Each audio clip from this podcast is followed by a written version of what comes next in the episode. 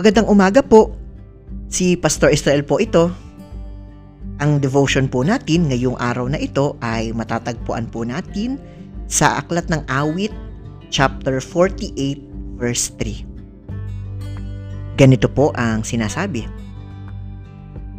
Sa piling ng Diyos, ligtas ang sinuman sa loob ng muog ng banal na bayan. Marami ang panganib sa ating paligid sa panahon ngayon. Bukod sa panganib ng COVID, maraming mga kaganapan na maaaring maging banta sa ating buhay.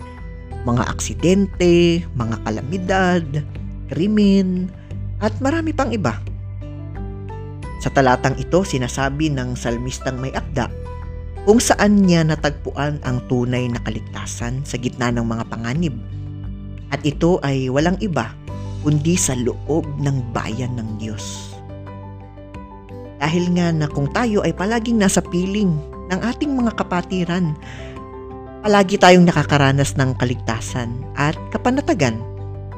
At bilang mga Kristiyano sa ating panahon ngayon, tayo din po ay tinatawag upang maging daluyan din tayo ng kaligtasan at kapanatagan na nagmumula sa Diyos. At tayo ay dapat na magkaloob nito sa mga tao na nasa ating paligid. Tayo po'y manalangin. O Diyos, sa gitna ng panganib, iligtas mo po kami palagi.